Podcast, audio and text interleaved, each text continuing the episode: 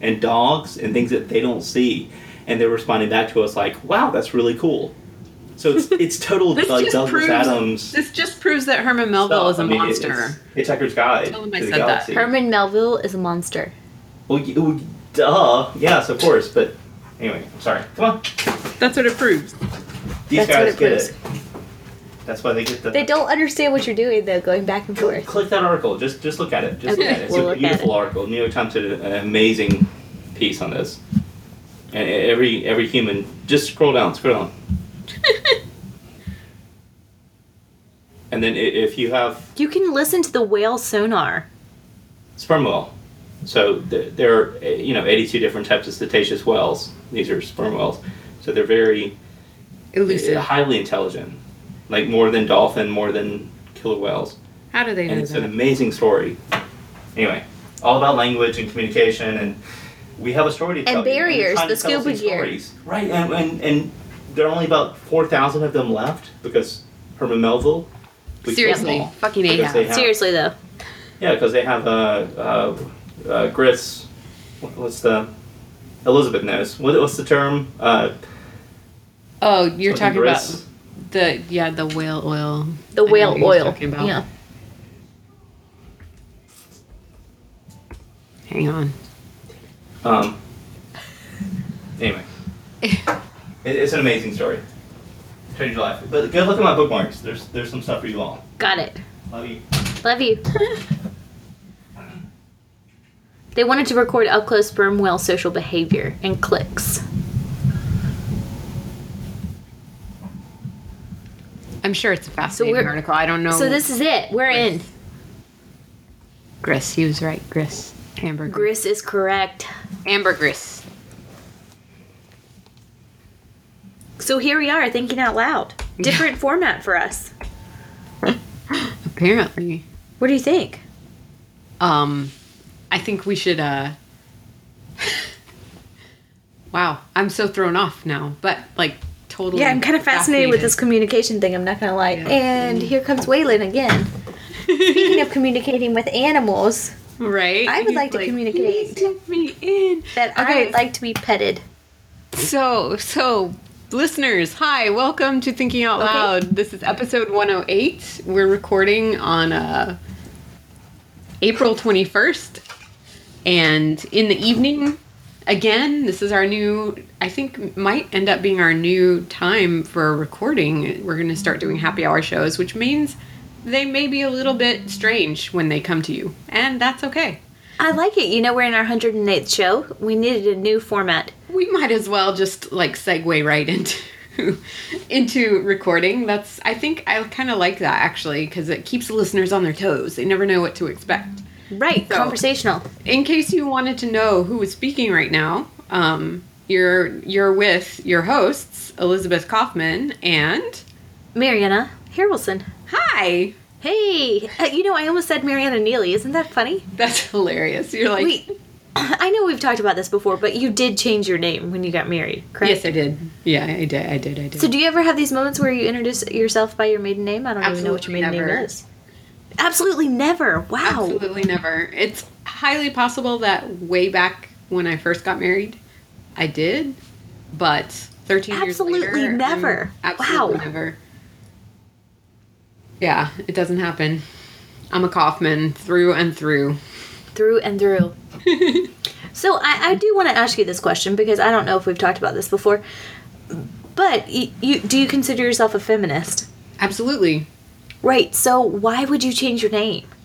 Um, well, at the time, I don't think I was a feminist, or I hadn't really discovered my feminism as well, and so I was still very like, um, in the the vein of doing things because it's tradition and that's what you do. Because that's the way you do things. Yeah. But also, um, and you know, God help me if my parents actually ever listen to this show. But um, I was pretty eager to shed my maiden name. My, my family has had kind of a rocky past few decades or so, and I just didn't want it anymore.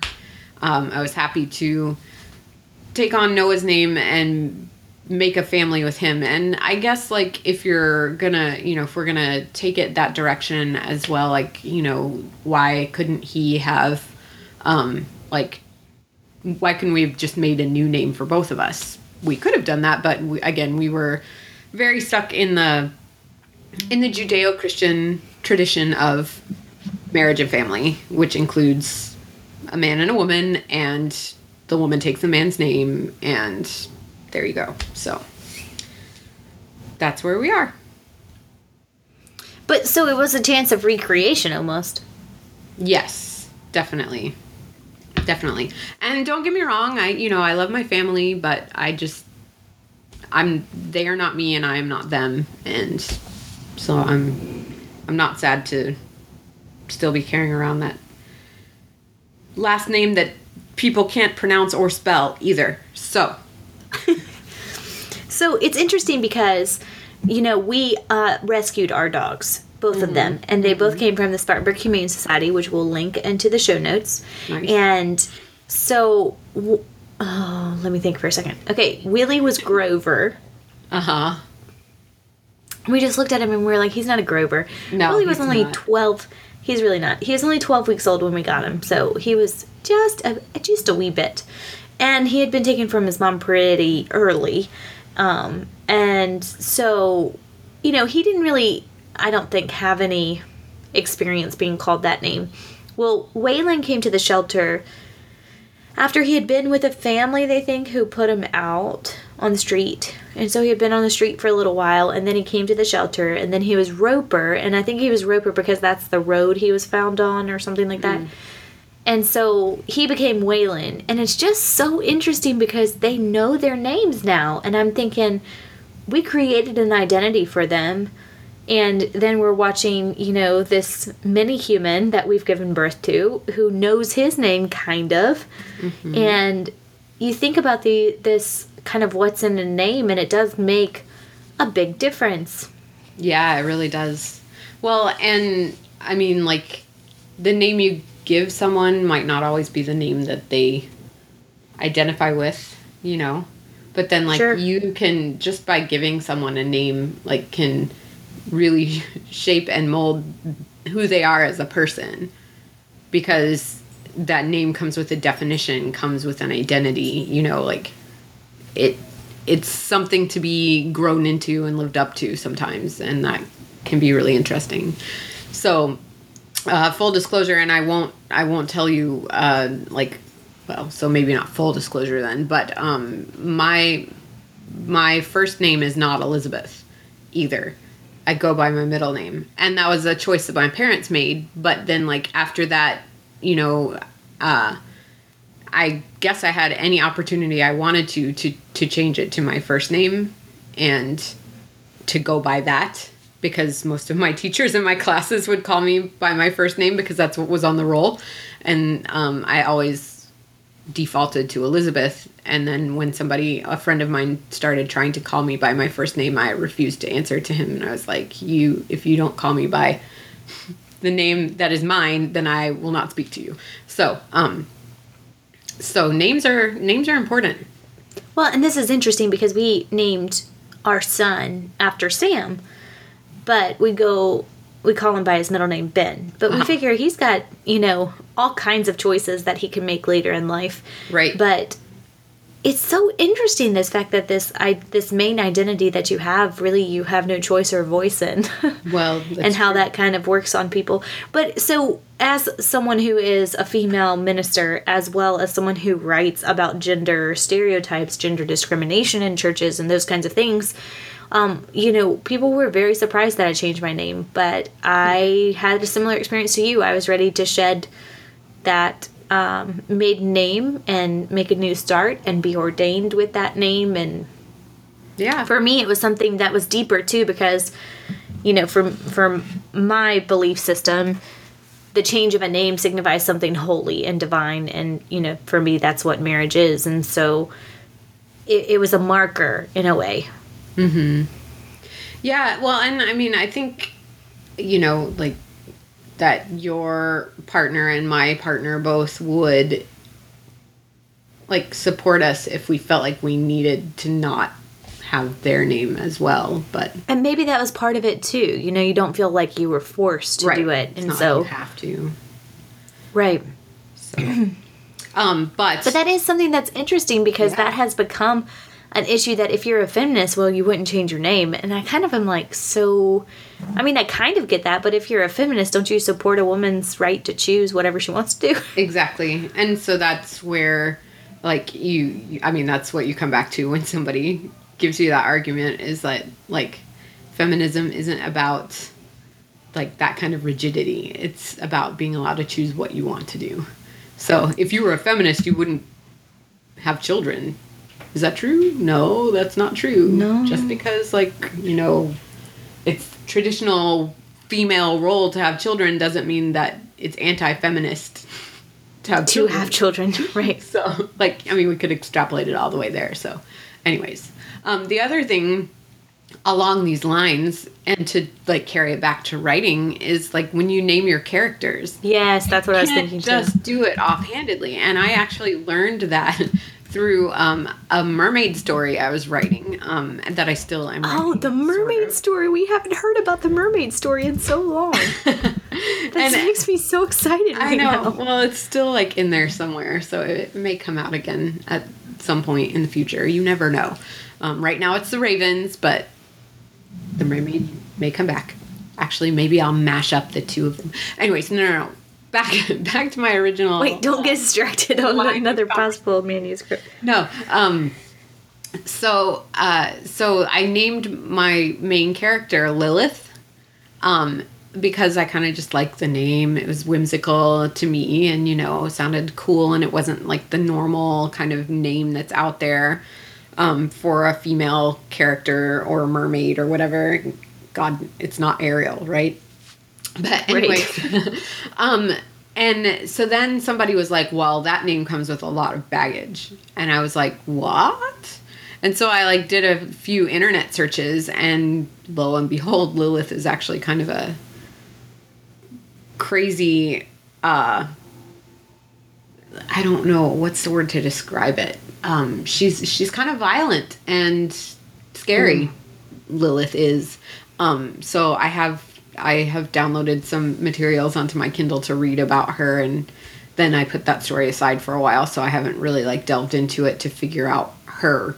Um, but it did help me to when I was naming characters in other stories, um, at least look up what the main Right, that's a good idea. the name is But- yeah. before I just do it, you know. So, anyways, um, and I mean, at, once you start doing that, you can't stop, right?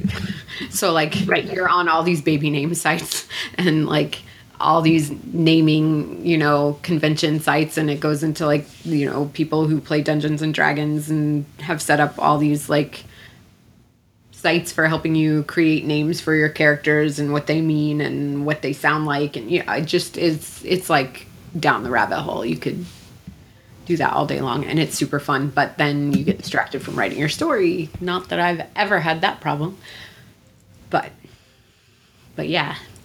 There's so much in a name even even if shakespeare didn't think so. Good reference.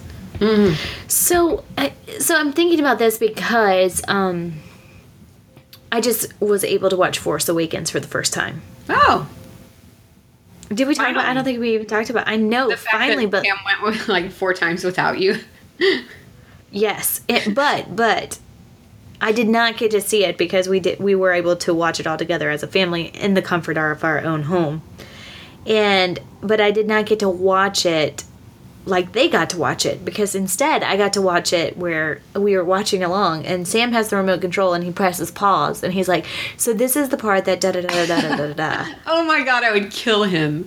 That's and I'm so annoying. You know what would be and then and then MH is the she just chimes in. And she's like, "Oh yeah, and you're not going to even believe what happens." I mean, oh my gosh. And I'm like, "Guys, guys, seriously, you know what would be awesome?" It would be really awesome if i could watch the movie like by myself without you watching me watch the movie you know what i mean Yeah. because they know what's coming Well, so Hmm. you own a copy of it, yes?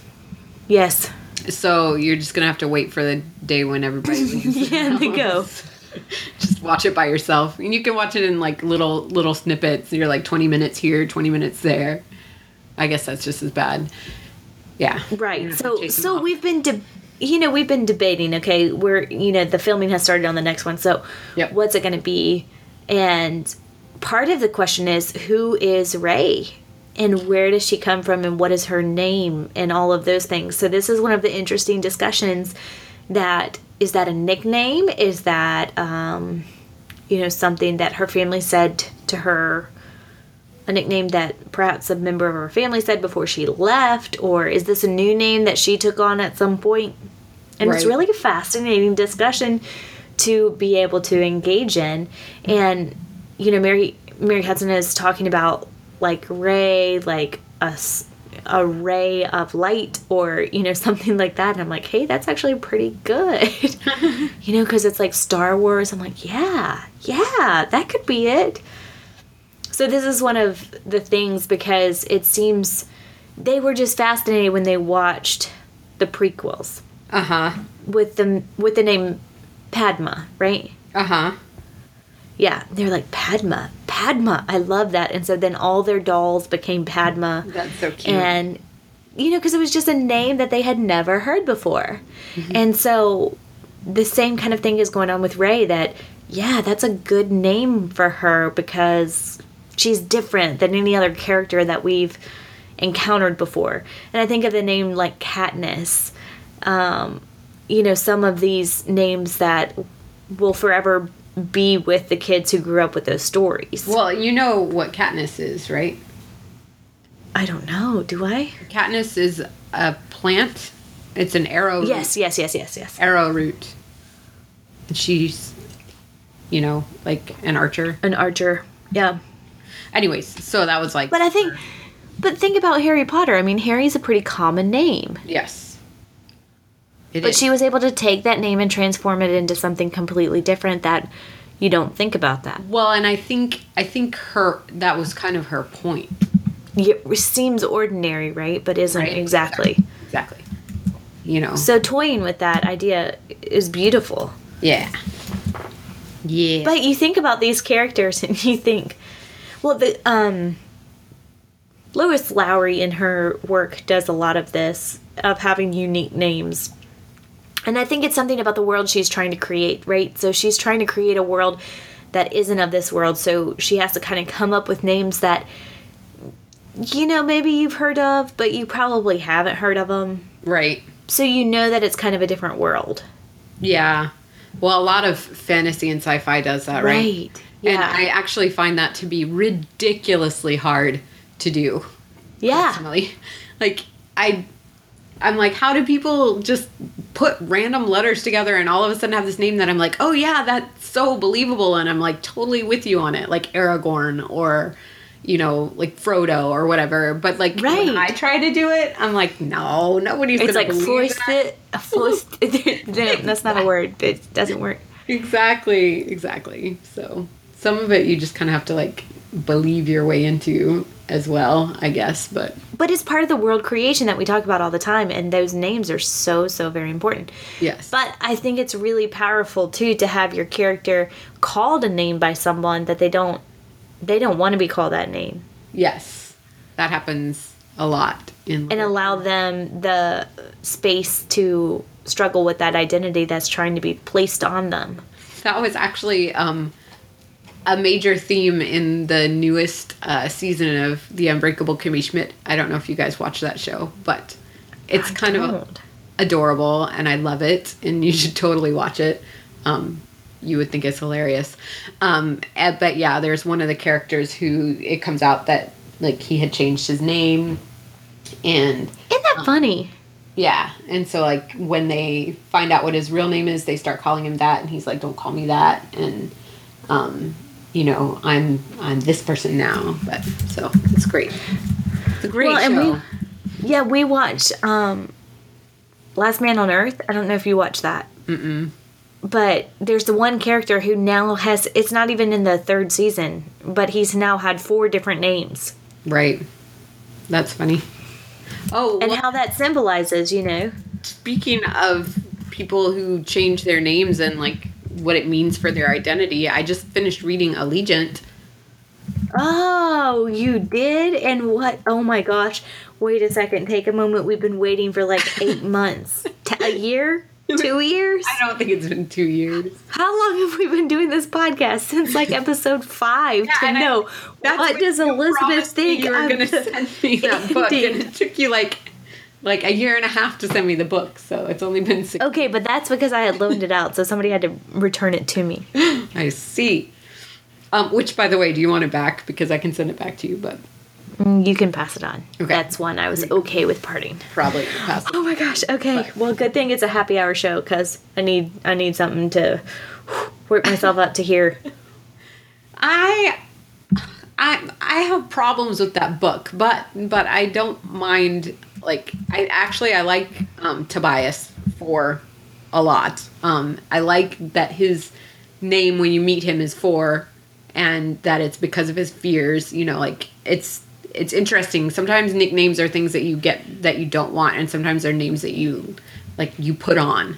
And I, so I like that um, in him that that was kind of him like grappling with his own fears and um, figuring himself out. So in the book with him and his struggles or whatever, like I I still I liked him. Um, overall, I was unimpressed with the story. I felt like it got carried on too long. Um, because I just didn't feel like there was as much uh, urgency or tension uh, once they took them out of the city. And they Right. were kind of stuck in this in between land of not really like moving on. And they're just like because I mean they even they kept watching what was happening in their city on film, you know, and just like standing around and and worrying about that, but not like doing stuff until the end. And yeah, so I was meh about the whole thing. Okay, so but that now, I mean, spoiler alert if you haven't read Allegiant or seen the movies you might want to skip ahead just a little bit. you might want to, or perhaps it's been long enough. You Right? know, we we haven't talked. Oh, I'm so happy that you said this. Okay, so the big, big, big deal that lots of people had such an issue with was You- that they killed off their main character. yes, Yeah, yeah. I mean, but like I said before, when I started reading it, you could tell that was coming. And it- right. She writes it there. You know it. It's coming. If people were surprised, they shouldn't be surprised because it's obvious that it was coming, and there was nothing else to do there because like she her her parents were gone. You know, like her relationship with her brother was completely burned to a crisp. There was no way they were gonna resolve that um, without her breaking character, and that wasn't gonna happen. And it was right in line with her character how it happened. So like. mm-hmm. I was like, well, of course. And I wasn't really that sad, except for the brother. I felt I felt sad for him. But Yeah, so this is an interesting thing because Veronica Roth, um, you know, has said exactly what you said. Like, that's what the whole book was leading to. Like, this Yeah. is what this character does. right. But interestingly, now there's all of this, um, um, I don't know what to call it. It's not fan fiction because Veronica Roth is writing it about four, Right. which seems to indicate that I don't think she said this, but it seems to indicate that she was actually not the main character, but Tobias was the main character this whole time. Well, so that's highly likely as well if you think about it. You know, even though the the story was told from Tris's perspective, um, Yeah. it could have been that it was about Tobias and his character arc and breaking free. Um, and And that she wasn't going to allow him to fully do that. Right. Right, because he was going to rely on her too much for his whole life. Yeah. Yeah, I could see that. So I think it's interesting. So if you do like that character, there are some more things that have been written about it here. I'll look it up really quick. Yeah, well, yeah, there's a whole. He has a book now. It's called Four, right? Yeah, but they're also okay. Uh, Also, I think it's funny because like a lot Story of people collection. that I talk to about it are like, "Oh, I'm so sorry that you're reading this now, and I hate Veronica Roth, and I never want to read anything else by her." And I'm like, "Really?" Because like, What did you miss? I'm like, isn't she allowed to do with her characters what she will? And and isn't the fact that you had such a strong emotional reaction to it like a signifier of the fact that she's a yeah. ridiculously good author? But whatever. And that you got that invested in it, right? exactly, exactly. Like props to you, Veronica. If I can do half of what you do emotion wise to your to my readers, then I will consider myself a success. And if I can't, maybe I'll still consider myself a success, just a smaller one. Okay, so she actually the um four collection is a is a collection of four different stories. So she was releasing them one at a time. Ah. And then her publisher said, "No, no, no. Wait. You've got more stories. We'll make it a collection of stories, a hardback just like the other ones." Nice. Yeah. Yeah, she says, um, if you're asking why, Veronica, why must you do this to us? My answer is the stories turned out much meatier and more substantial than I was originally anticipating when I started them. and I'm like, yeah, or maybe your publisher said this is the way you were going to do it. Yeah. Both can happen. It's true. So you can live on. And so, yeah, but what, how, it's interesting because she was releasing those stories almost like your short story that, you know, it kind of sounded like that at first. Right. Except that it was because she had the after. right yes but she had a follow-up um, trail to follow Yes. Well, and which is learning more about four is obviously interesting Right. to her readers too. So lois lowry did this with the giver the giver was a stand unknown novel and then she highlighted different um, characters that jonas had met in the giver and so um, like gathering blue there are four different ones that were kind of not a, it's not a spin-off that's not the correct term what's the Right. correct term It's like a supplement. Maybe. I don't know. or a change of perspective or a different narrator or something like that Well, you know who else did that is um, Orson Scott Card. If you Yes. read Ender's Game and then read Ender's Shadow, it's the same story but told from a different character. that's I actually I loved Ender's Shadow. I thought Bean was the best. Super. i've never read ender's shadow Oh, it was so good. You should totally read it. Put it on So- your Goodreads list.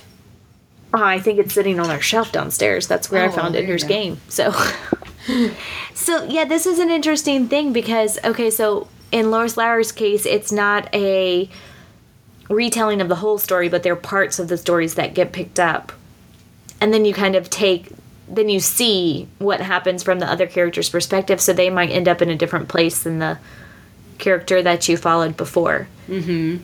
Which kind of reminds me, did you ever read those books, those choose your own adventure books? Yeah. Yeah. Okay, wait. So these are totally 80s things, right? Yeah. Well, yeah.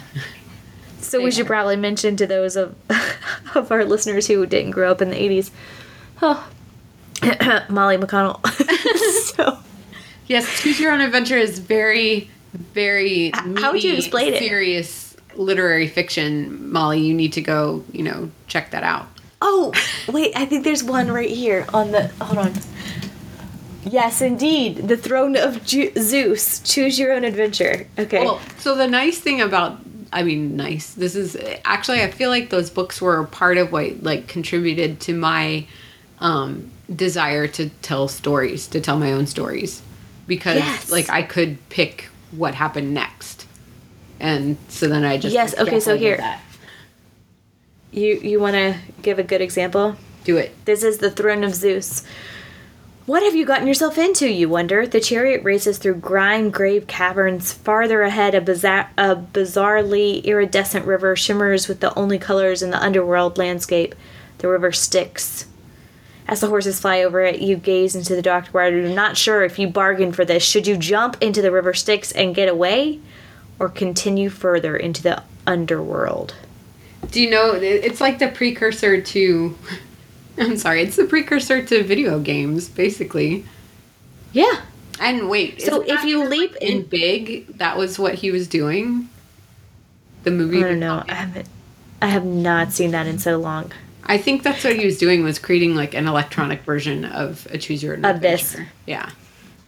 If you leap into the water, turn to page 70. If you remain in the chariot, turn to 31.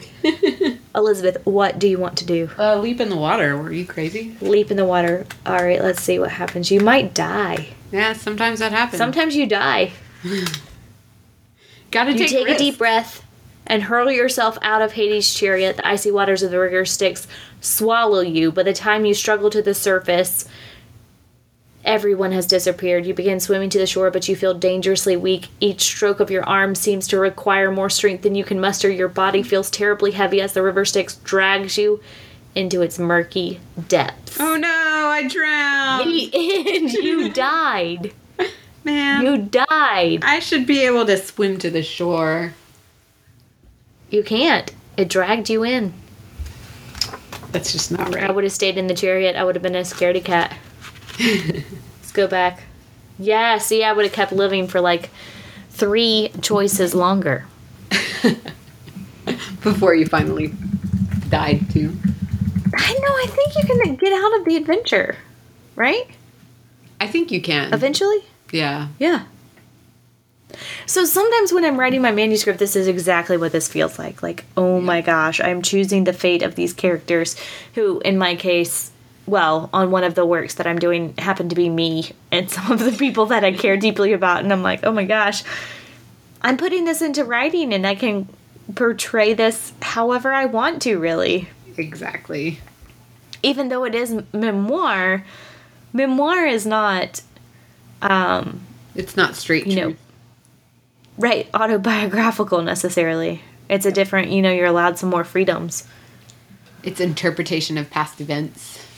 There see i knew you would have the good solid definition so when you do that you can really cast yourself or the other people as you want to Yep. that's a powerful thing and if you are the first one to tell the story ooh the amount of freedom you have Yep. I've been uh, discussing that actually with my ghostwriting client because there yeah are some stories that he's like, should I tell this story? And I'm like, well, do you want to deal with the effects that that The story ramifications is coming gonna down. happen? Yeah, when you when certain people that you know and love read it, and he's like, no. I'm like, well, then you might not want to tell it. But maybe not if it's important to, enough to you, you can tell it because it's your book. But yeah so i think this is interesting uh huh. so okay so i'm, I'm gonna cycle back to this Mc- mcsweeney's ar- article Okay. It's called Reasons You Were Not Promoted That Are Completely Unrelated to Your Gender. You didn't smile enough, people don't like you. You smell too much, people don't take you seriously. You're abrasive. For example, that time when you asked for a raise, it was awkward and you made the men on the senior leadership team uncomfortable. You don't speak up. We'd really like to you to take on more of a leadership role before we pay you for being a leader. Ugh. You're slappy, like when you sent that email with a typo. You're too focused on details. so it's like this back and forth, and Yeah. obviously the can't win. intent. Yes, the intent is you can't win. But this is one of the things that. Oh, how did this cycle back? The one thing about doing a, a, a show is that it's actually pretty late here, and so my brain starts shutting down. But okay, this is what I was gonna say: is it's actually that's what you get to do. You get to write the story from any perspective because it really could be either or, Yep. or both and, Or neither. or neither, Secret perhaps. But number five. right, but I can I can recount situations when I was in a professional setting that I was like, hmm, I wonder if this is because I'm a woman and I'm a woman who speaks her mind. Because I think that might be going on. Now, I wouldn't question that because the person would never admit that. And usually it just causes a lot more trouble than it's worth if it's not directly um, related to your gender. And so. But the power of story is that you can embed that all in there. Yep. You can. and if it helps you to illustrate a point, sometimes it's worth it. Yep. Sometimes. Sometimes Because- maybe not. Both stories exist in the world. Yes. And kind of the point is that like everybody sees and experiences things differently. So, Yes, and so you're like- playing with that. yeah. Okay, so I do have a, a technical question for you and your expertise. Okay. All right, so if you are following one character's perspective, Uh-huh. How and when can you switch to another character's perspective without it being awkward? Or do you Um, have to just stick with it? I mean, we're talking about a third person narrator, it's not first person. Right. So, well, so you can do it whenever you want to if it's important. Yeah. Like if it's necessary and if it's going to create like dramatic tension or if it's going to reveal um, important information to the reader that they could not otherwise get that they need in order to understand what's happening or sometimes to create sympathy. I just um, was proofreading an Irish dragon firefighter novel, romance novel, um, for Sourcebooks that is Okay, got it. quite a fun read. And anyways, um they like at one point it's basically with um with romance you have the two main perspectives. You have the the hero and the heroine and it goes back and forth between them and their perspectives because they're the ones who um, have the the tension and the um, that they have misunderstandings so you you want to see from each of their perspectives like what they're what they're hearing how they're interpreting what's happening that kind of thing um, but occasionally there can be like uh, another minor character that gets introduced. And in this case, there was um, this one character that comes into the mix that you think is going to cause a lot of trouble, and you kind of get really frustrated with him for what he's doing in the context of the story. Um, but then she like switches it to his perspective. The author switches it to his perspective, and suddenly it creates sympathy for him. And so you don't like think he's a bad person anymore. You're just like, oh my god, he's just like totally confused and what in the world is he doing? Um, and the author can have so many different reasons for doing that because maybe you want to create sympathy or maybe you want to like take away some sympathy that your readers have for a character.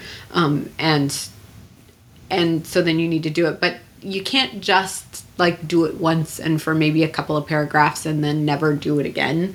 You kind of have to like Right. through for the character arc. So like you know where they start and to the change where they finish. If it's just going to be like a flat like they don't have any kind of change and it's not changing your readers um mind on them it's probably best not to do it at all does that Right. help? So in those yeah, that's very helpful. Okay. And I think that's I think that's extremely helpful too from for anybody who's drafting. So in those cases where you do switch perspectives, c- can you or could you offer internal dialogue from that new character?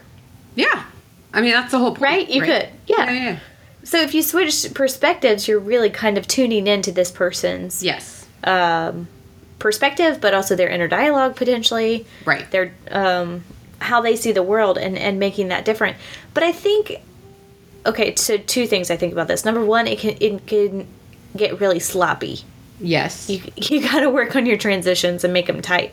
right Or use some kind of formatting that, that gives your reader, oh, wait, we're going to switch perspectives because sometimes this author does that. right well usually that is like a scene break or a um Or a chapter, break. break yeah um Yeah. because like I guess that for me is what keeps you from doing that whole head hopping thing, which is where you're in the same scene but like it's a different character's perspective every other line and that is Right. annoying and and dilutes the scene a lot. Um so Is that a real thing? Head hopping? Yeah, yeah, it totally is. Oh, you could have told me that you made that up.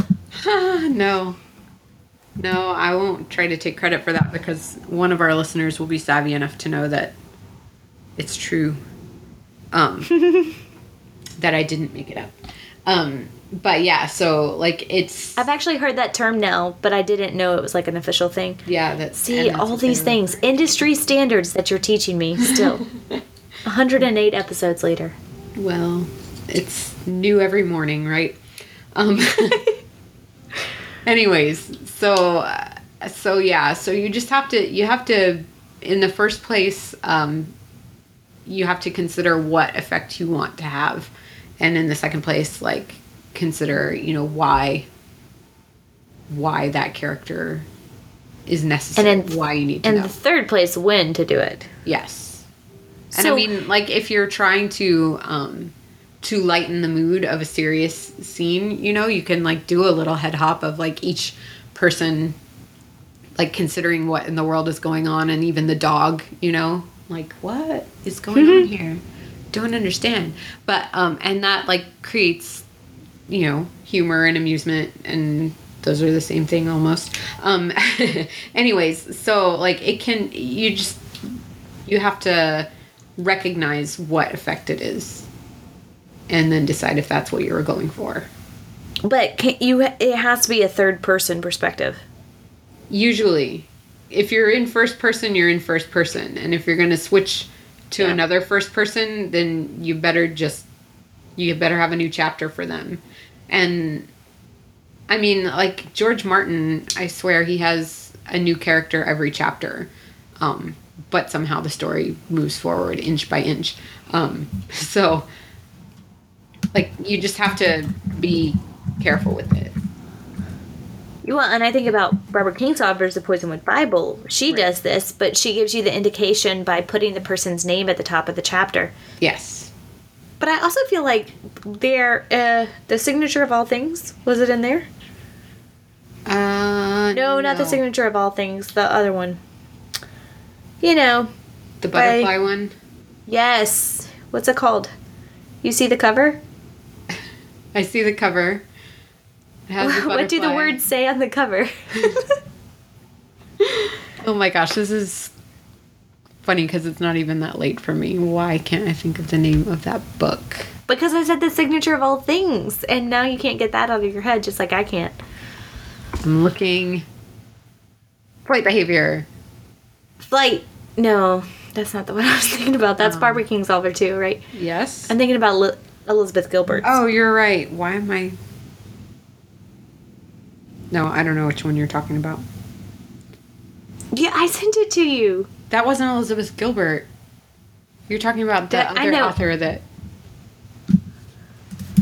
Oh, Come on. I don't know the name of that one either. I'm not in the right room.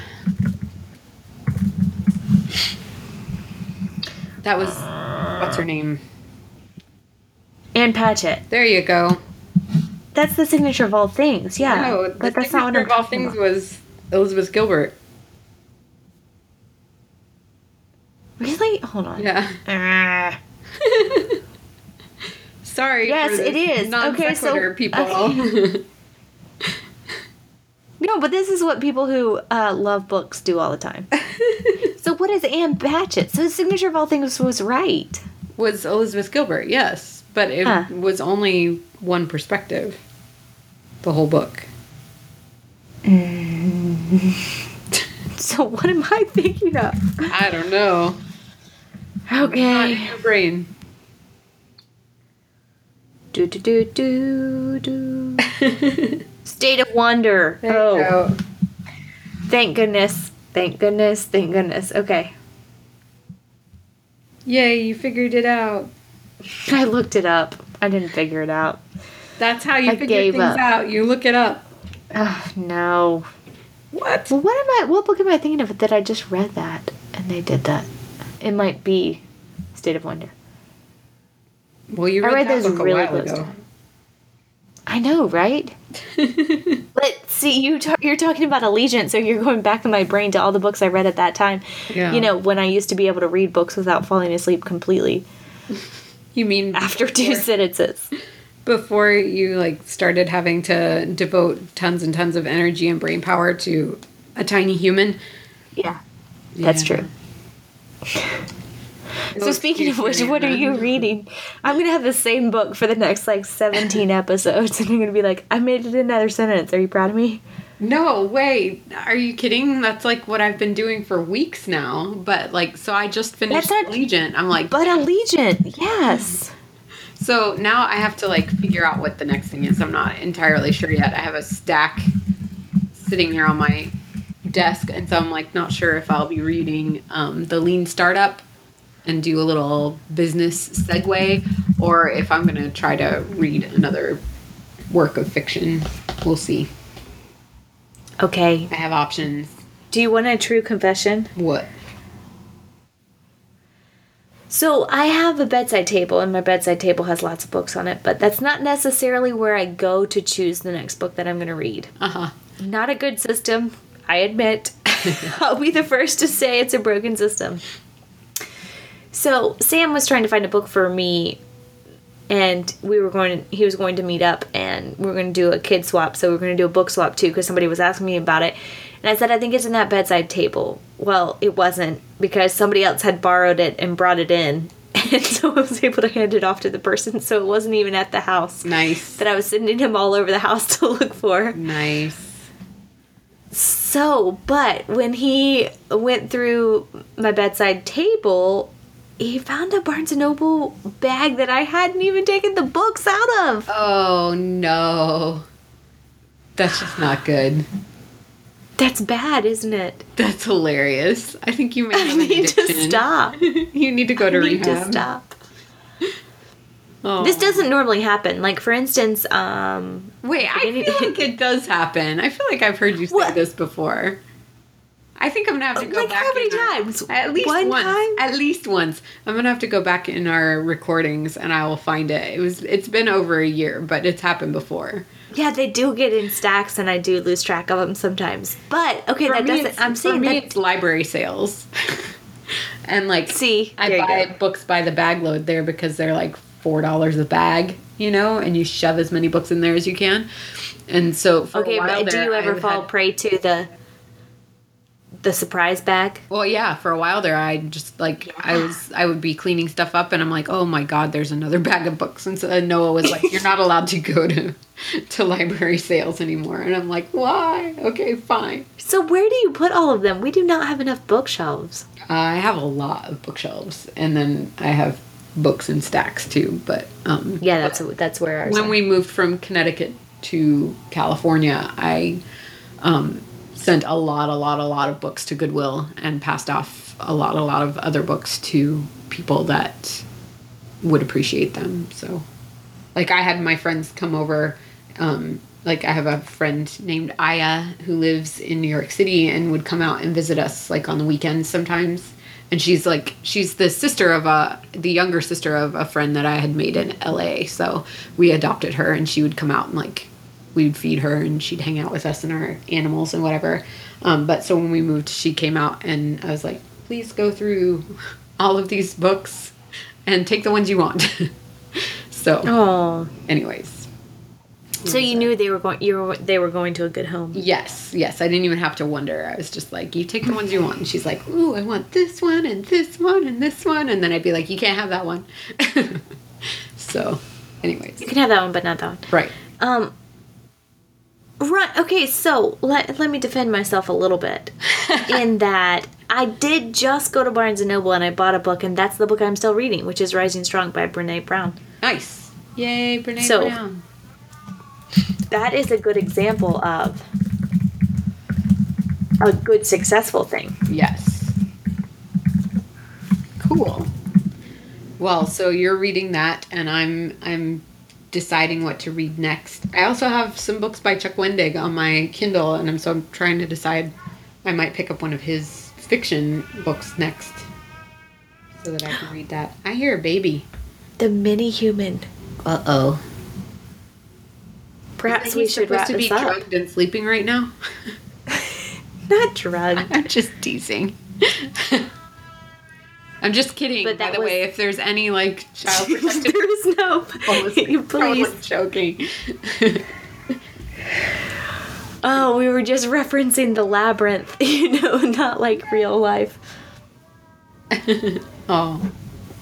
So, if people want to find you, where would they find you? You can find me at www.writingrefinery.com. You can find me on Facebook, on Twitter, on Pinterest, on Goodreads, all at Writing Refinery. You can also find me at elizabethkaufman.com if you're looking for like my personal um, blog and for notification about when my book comes out because I'm still editing. It's still going strong.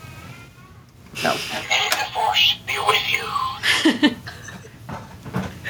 And you can find me harrelsonpress.com at harrelsonpress on Twitter and Harrelson Press on Facebook. And if you want to see what I'm writing and what I'm up to, you can find me at merianna.net. yay! See, happy hour shows are just more interesting. They Just really in- are. You get whales, you get Yoda, you get doggies, you get babies. You never know what's going to happen around here, folks. What else could you want in a podcast? exactly. oh, and we should mention the really exciting news about our podcast. Oh yeah. Oh my gosh, we almost forgot. you can find us on Google Google Play now because podcasts have been launched on Google Play. Yeah, because we are a launch partner with Google Play Podcast. We couldn't talk about it because you know it's very hush hush until until it was actually Google Play Podcast was actually launched. But Thinking.fm, Thinking Out Loud, and you can search by our names too, because yes, we're that famous. That's what it means to be a launch partner for a Google Play Podcast. Oh yeah. See all the ways you can find us. and if you want our autographs, just let us know. Yeah, yeah, we're totally well, maybe if you're lucky, you'll get one from us. In the meantime, keep writing Keep reading. And keep dreaming. Bye. Bye.